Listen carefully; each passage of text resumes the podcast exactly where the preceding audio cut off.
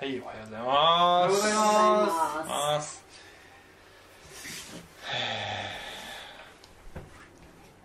これは何の写真だと思いますか？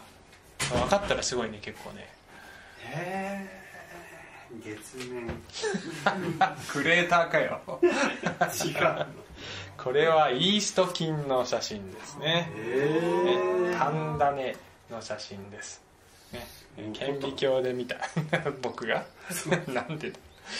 えー顕微鏡の、ね、写真ですね。まあなぜパンダネが出てくるかということは後で出てきますからえその前に中国のね経済が今やばいですよね。皆さんのニュースを見てると、えー中国の株式市場が今どんどん急落しているっていうね。うん。ついにバブル崩壊かっていうふうに、えー今騒がれてますけれども、えー最近のニュース番組でですねこの中国は、えーハリボテじゃっていうふうにねこの、えーまあ、報道ステーションですけどね言ってまして。でその番組の中でもこの、ね、劇とかで使うこの大げさなセットがあって、えー前から見るとそれはすごく、えー立派なんだけれども後ろに回回ってみると、えーまあ、それはすごくね素朴なその後ろの、ね、全然素敵じゃない姿が見えるもう薄っぺらな、えー姿だ。これが中国ではないかということをですねニュースで言ってました。あのまあ、日本でもですね、えー要するにこう実実体の伴わない実質を伴わない、えー価値なのにどんどんその期待ばかりが上がって土地や、えー土地の、ね、値段とか株価が上がっていってしまったことがありましたね、えーバブル時代、20年以上前ですけども最後はバブルの崩壊になりましたね、えーですから最後は破裂してしまうんですね。実体がないと。なぜこういうことを言ってるかというと、私たちもハリボテになってしまうことがあるかもしれないという話であります、えー実体が伴わないんだけれども、えー人の前にはかっこよく見せたいと思ってしまうことが多いのではないでしょうか、まあ、多いかどうかは分かりません。そういうこともあるんじゃないでしょうか。人によって違うからね。ね、えー今日の話はですねこういう話です、はい、かっこつけるのやめようじゃないですかっていうねそういう話です神と人の前に正直であろうじゃないですか。ということです。で今日はですね、えーできれば飛ばしたいなと思うような箇所箇所箇所ですねこれねアナニアとサッピラの話です。難しい話なんだよこの話は。なので、えー飛ばそうかなと思いましたけど飛ばせませんでした。これはねあの難しいんだけどやっぱり重要なんですよね。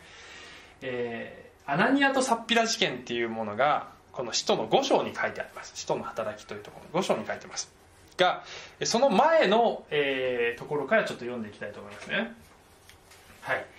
えー先週の話でしたが先週はこの初代教会がえーみんなが持ち物をですねこう共有し合ってえそれは決して義務ではないんだけれどもこう自発的にそれをこう捧げ合ってですねそして家族のような交わりでしたということが先週の話でした。ですから私たちも家族のようになっていきたいですねということを話しました。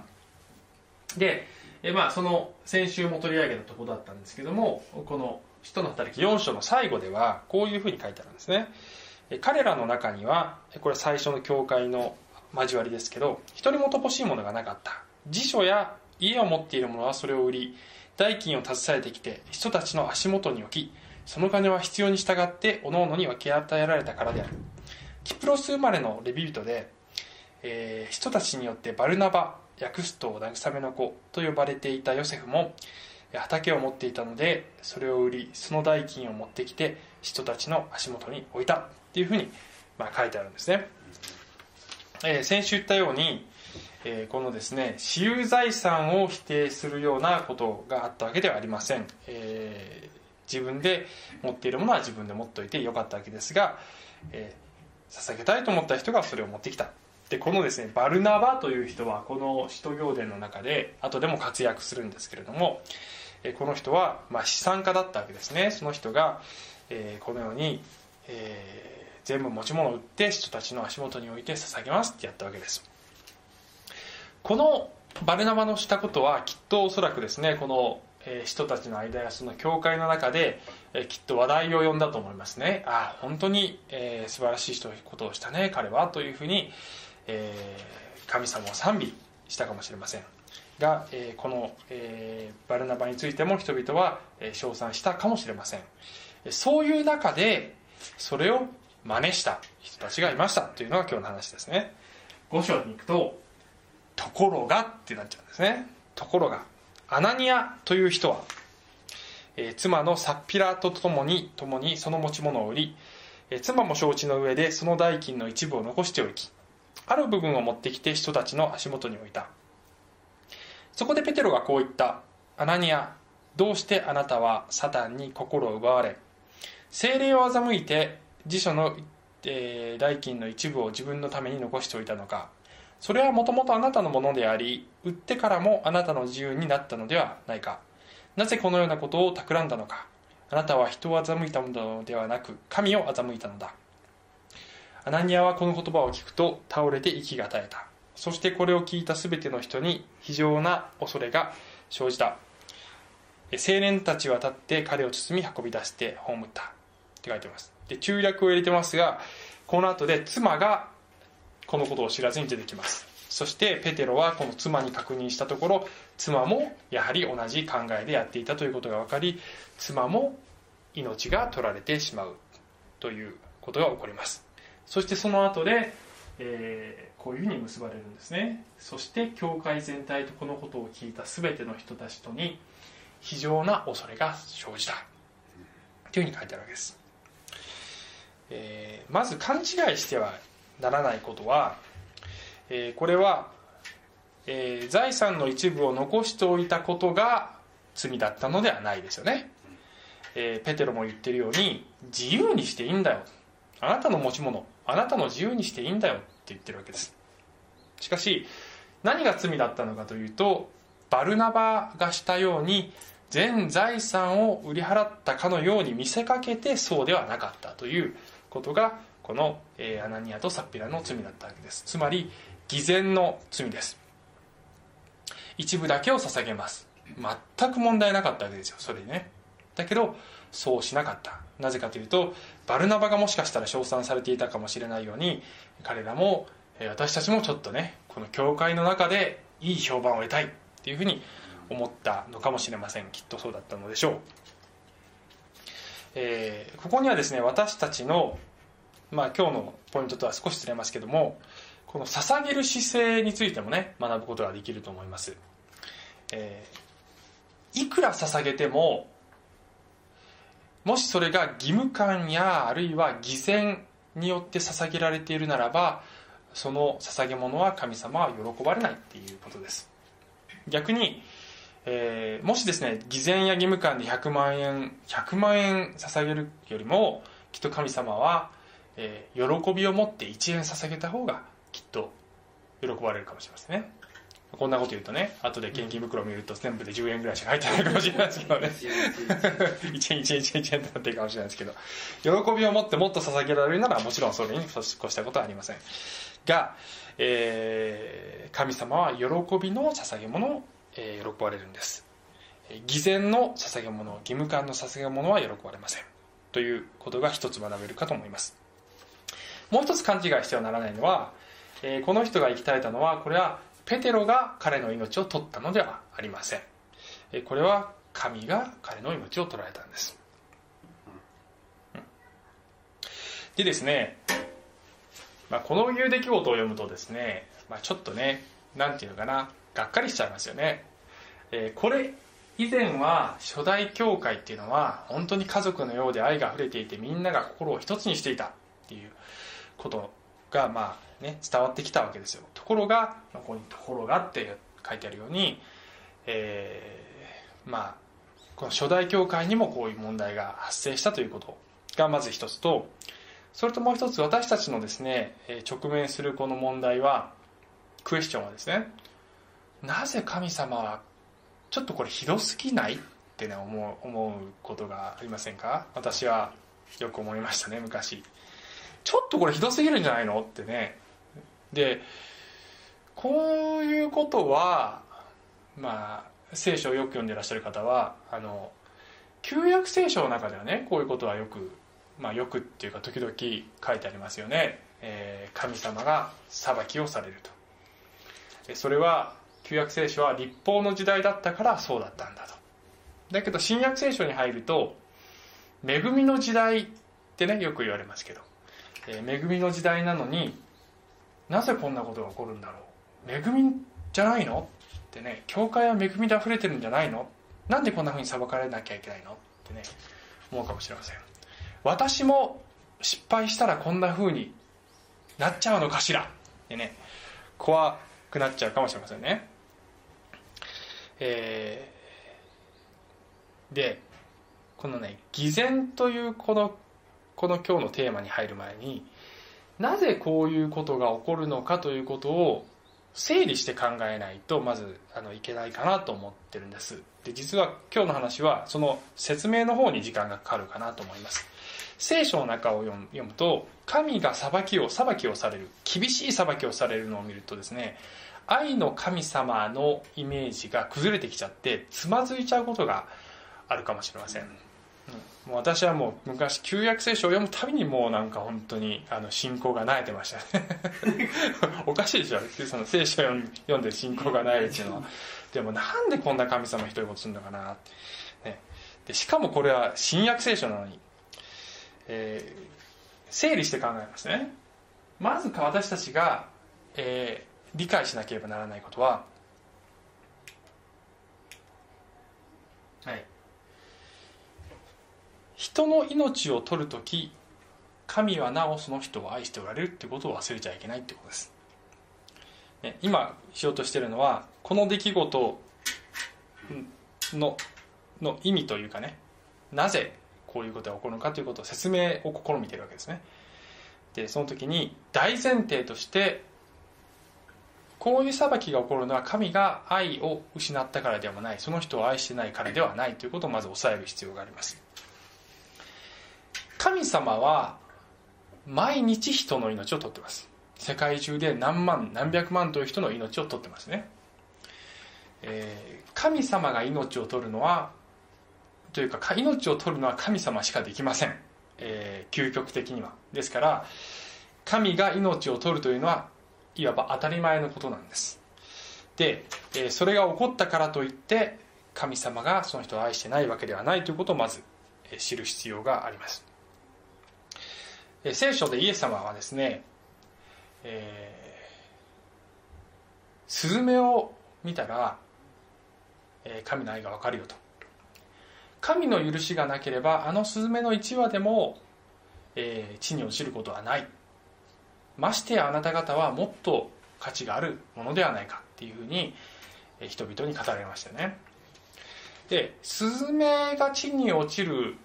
こともあるわけですよ。つまり神の許しが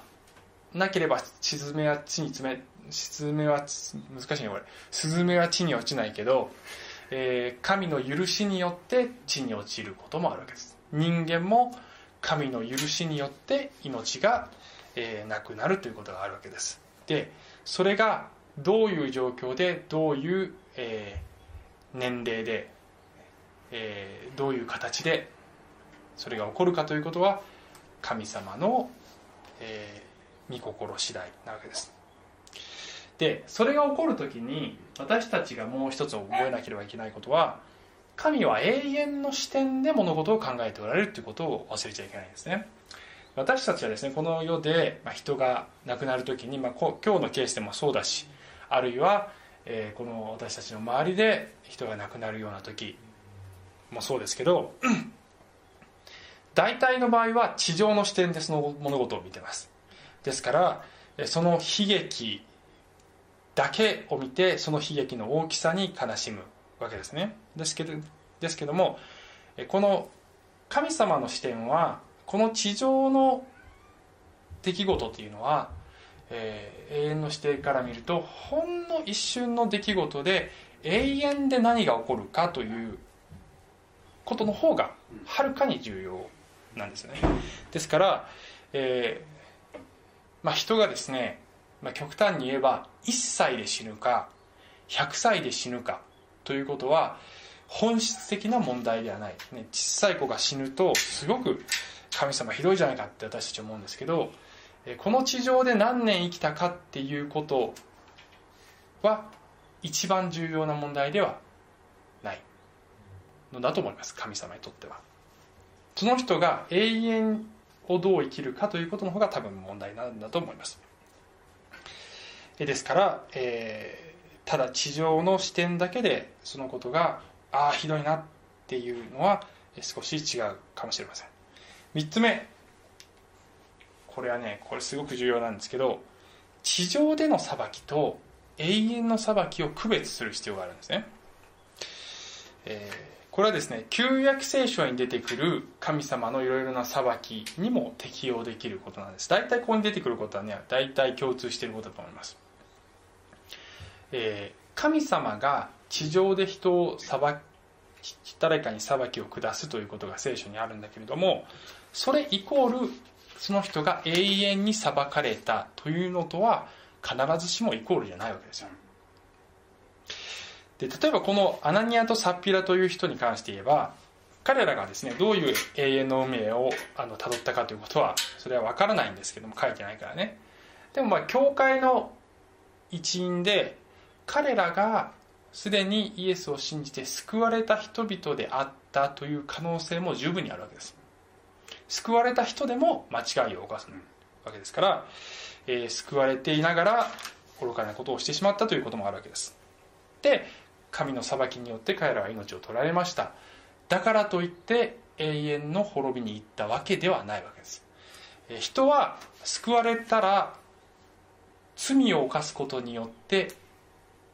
救いを失うことはないんです、えー私たちみんな毎日何かしらの罪を犯してるでしょ？ね。えーちょっと H 君にちらっと嘘ついちゃいましたって言ってその直後に私が交通事故で死んだらものすごい悪いタイミングで死んじゃったために永遠の命を失いましたっていうような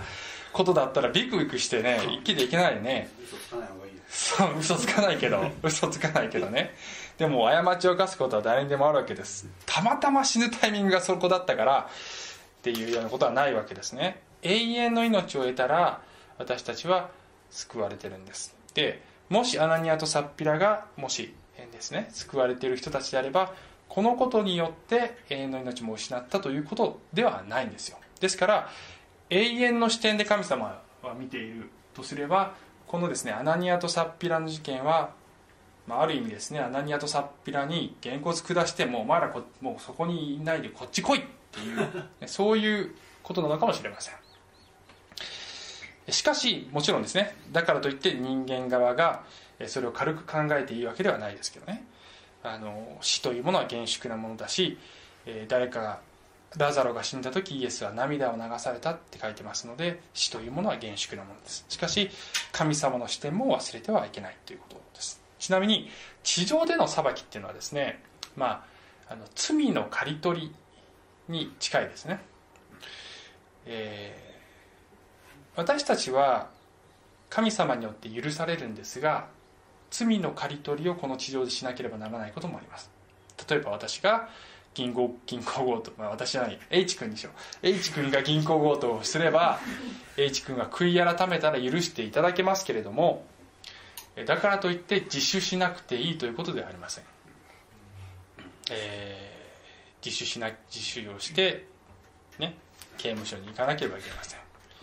あるいは誰かが、えー麻薬に手を出せば神様は悔い改めればまれてあまあ悔い改めれば許していただけますが、えーその中毒症状から抜けるのに苦しむことになるでしょう。それは自らまいた種を刈りとな刈り取るという苦しみを取らなければなりません、えーあるいはなんだろうね他には他にもいろいろ例があると思いますけど、えー巻いたものは刈り取るっていうのが聖書の原則で神様からの永遠の許しとその罪の刈り取りっていうのは別問題だということができます。しかしもちろん罪の刈り取りをしている間麻薬状態中毒状態からね抜けてそれと戦っている間あるいは刑務所にいる間も神様が共にいてくださってそういった苦しみもまた益としてくださるという恵みがあるので絶望ということはないんですね。しかし特別な時にはこの罪の刈り取りの究極の形として神様が命を取られるという肉体の命を取られるということがあるわけです。それは神様がご自身の清さを示すべき時にはそうされるっていうことです。譲れないところがあります神様には、えー、なのでこれはもう、えー、あなたはこの地上での生涯を終えなければならない。それほどのことをしましたねっていう時もあるわけです。極めて特殊な事例だと思いますけどね。ですから皆さんが毎日教会にビクビクしてくる必要はないと思いますね、えー、しょっちゅう教会であの人の命が取られてたら誰も来ない場所になっちゃうと思います。基本的には恵みのあの恵みが満ちている場所だと思えばいいと思いますが、えー、神様が清さを示すべき時があります。それがこの事例だったわけです。偽善の罪の深刻さを示す必要が神様はありました。特にこのケースにおいては。えー、考えなければならないのはなぜこれが特別なケースかというとこれはですね教会ができて間もない時期であります、ね、で教会という場所は、えー、この精霊によってですね精霊が与えられてそして発足してそしてこの初代教会からこれそこから少なくとも2000年間、えー、この地上で続いていかなければならないわけですね。ですから、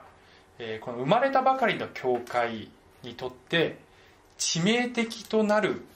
この、えー、罪を取り除く必要がありました。そして人々がその罪の重さを知らなければならない。というふうに神様は考えられたということは言えるかと思います、えー、偽善の罪というものは教会を死に至らしめます。イエス様はあのこういうふうに言いましたね。弟子たちに向かってパリサイ人のパンダネに気をつけなさい。それは彼らの偽善のことですっていうふうに言いました。パリサイ人っていうのはその当時の宗教の指導者たちで、え、そして彼らはその自分たちの行いによって神の義を得ている。そして、えー、人々の前で善行することをこう誇りとしていた。人たちであります。イエス様はパリサイ人たちのことを指して彼らは見栄のために長い祈りをするっていうね言いましたね。彼らのすることは全部人に見せるためであるっていうねイエス様ね。すごく厳しくパリサイ人を批判しました。一方でイエス様は酒税人とか遊女というふうに呼ばれている人たちと親しく交わりをされました。彼らと食事を共にされました。イエス様にとってみれば罪を犯している人たちでもその罪の種類でも自分が罪人だって分かっている人たちの方が一緒にいて楽だったかもしれません、えー、同じ罪人でもその罪を覆い隠そうとして自分の義で覆おうとする。あるいは人からの称賛ばかりを求めている人よりも自分は罪人だっていうふうにへりくだる人の方がはるかにイエス様にとってみれば、えー、一緒にいて楽だったかもしれません。私たちの中にも偽善というね性質があるんじゃないでしょうかね。皆さんはどういう時に自分は偽善的だなって感じますか？このメッセージをですね私は、えー、メッあの準備する時にどういう形でねあの今の私たちクリスチャンが偽善的になる可能性があるのかなというふうにいろいろ考えている時にちょっと妻に聞いてみようかなと思ってねあの食事をしている時に妻に「あのみのみのりさ君はどういう時に自分が偽善的だって思う?」っていうふうに聞いたらば妻が「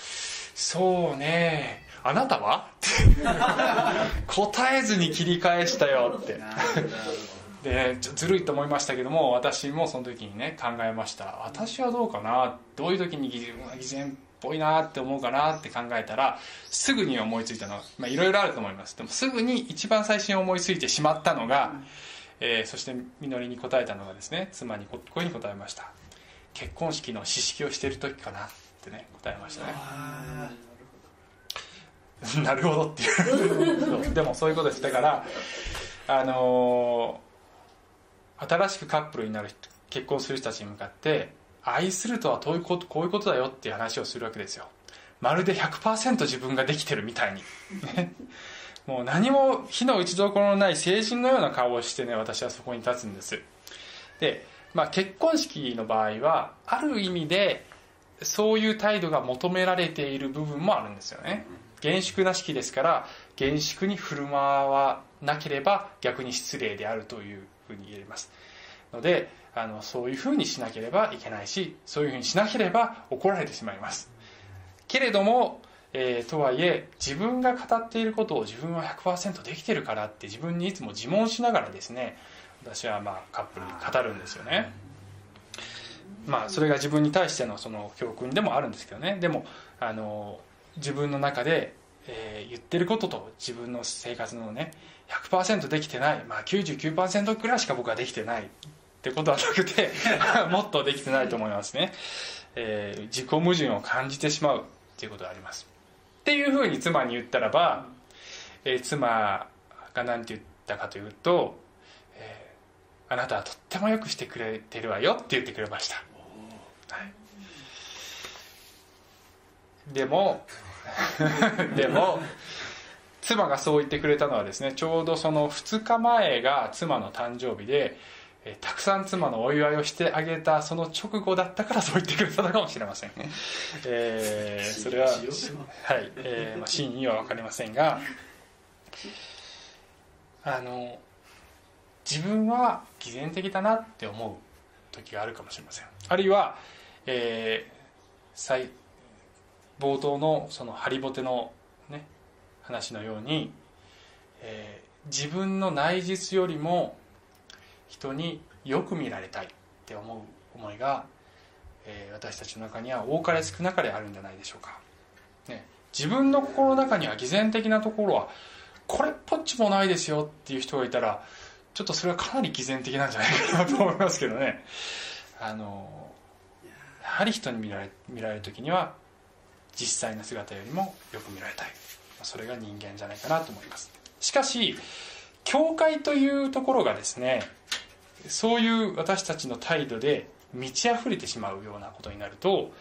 教会は本当に、えーね命のない場所になってしまいます。なぜパンダネってイエス様は言われたかというと膨らんでいくからですね。聖書でいうの中でパンダネって出てくるとそれは罪の大元罪が膨らんでいく姿を指して象徴的に使われるわけです。そういう言葉がパンダネですね。パンダネイースト菌です。アナニアとサッピラがなぜ神からこのように厳しく裁かれたのかというとこの生まれたばかりの教会でこのですねパンダネが広がっていって教会が死んでしまうことを避けなければならなかったからではないでしょうか。アナニアとサッピラはもし救われていれば天国に行くからいいかもしれない。ある意味でね。だけど教会が死ねばその後教会が救わなければならない永遠の命へ導かなければならない多くの人たちの永遠の命が危機にさらされることになるかもしれません、えーもしそういう永遠の視点で神様が考えられたとすればこういう裁きは正当だったのではないでしょうか、えー聖書ではあなた方は偽りをしておのおの隣人に対して真実を語りなさい。私たちは体の一部分として互いにそれぞれのものだからです。って書いてますね。信仰の弱さというものがあると思います。それぞれの信仰が、えーそれぞれの成長段階にあるわけです。で人によって欠点の種類も違うし捧げられるその献金の額だって違うわけですよ。ある人は捧げる賜物がある。ある人はなかなか捧げられないなって思う自分もいるかもしれません。あの韓国の話をね先週もしたんですけど あの私がメッセージのご用意した教会の、まあ、ある教会の教会員の方が、まあ、とても恵まれたのでって言ってこうあの捧げ物をね封筒にして封筒に入れてくださったんです。でそこに祈り課題が書いてあったんですけどね、えー、韓国語で書いてあって訳してもらったら何て書いてあったかというと「私がもっと捧げることができますように祈ってください」って書いてあったんですよね。ね普通そんなことを祈り課題で出すかなって思うんですけどね。でもまあそういう方は本当に捧げる方なんだなと思いますけどでも自分ではもっと捧げたいけどまだまだ捧げられない自分がいるっていうふうに思っているすごく謙遜な姿だなと思いました。でも教会の中で捧げられない自分もありのままでさらけ出せばいいんじゃないですかね、えー、捧げる捧げないという問題だけではなくて私たちの欠点とか、えー、犯してしまった罪とかえ本当に弱い部分とか、えそういった部分をオープンにしてもここでは裁かれない、ね、人からは裁かれることがないって思える場所。正直でいられる場所。そういう場所に教会がなっていかなければ教会は見栄の張り合いのような場所になってしまうかもしれません、えー、まあ、この教会もねまだ若い教会ですけれども正直である互いに正直である、えー、そういうアイデンティティを持ったそういう DNA を持った教会として成長していきたいなっていう気持ちを持ってます。なぜこの話を今日飛ばすことができなかったかというとそれは、えー、この先ほどのですね聖書箇所の中で 最後にねこういうふうに書いてました。教会全体とこのことを聞いた全ての人たちとに非常な恐れが生じたって書いてます。この恐れっていうのはこれはあの怖くなったっていうことじゃないんですね。これはね罰神様から罰がある怖いなっていう思いが人々の間に広がったということではないんです。これはねあの英語で言うと「O」っていうね AWE って書いて「O」っていう言葉で要するに「if」の念ですよね。何に対して「if」を抱いたのかというと精霊がここでは働いておられる。この教会が始まったということはこれは神の働きなんだということがこの事件によって人々全ての教会の中にそういう認識がはっきりしたっていうことだと思います。これは神の働きなんだ。そして神の目には何事も隠すことができないんだ。そしてここに精霊なる神が働いてこの働きを進めておられるんだっていうふうに人々が、え、認識した。そのことによって恐れが生じたということだと思います。今日これを飛ばせなかったのはこの話をすることによって私たちの中にも同じ恐れを恐れが、え、生じるようになることを願ってのことです。私たちの教会がこの始まったのはまだ若い教会ですが神が始められた教会なんだ。坂本さんが始めた教会ではない。塩沢さんが始めた教会ではない。塩沢さんはそう思ってるかもしれないけどそうじゃないんだよ。神が始められた働きで 神が始められた働きで私たちのこの、ね、小さな礼拝かもしれません。しかしこの礼拝の中にまたこの私たちの交わりの中にこの教会の伝道の働きの中に聖霊なる神が働いておられるということに「if」の念を持とうじゃないですか。最後にこの御言葉を読みます。私もし私たちが御霊によって生きるのなら御霊に導かれて進もうではありませんか。互いに挑み合ったりその意味合ったりして虚栄に走ることのないようにしましょう。お祈りします。愛する天のお父様。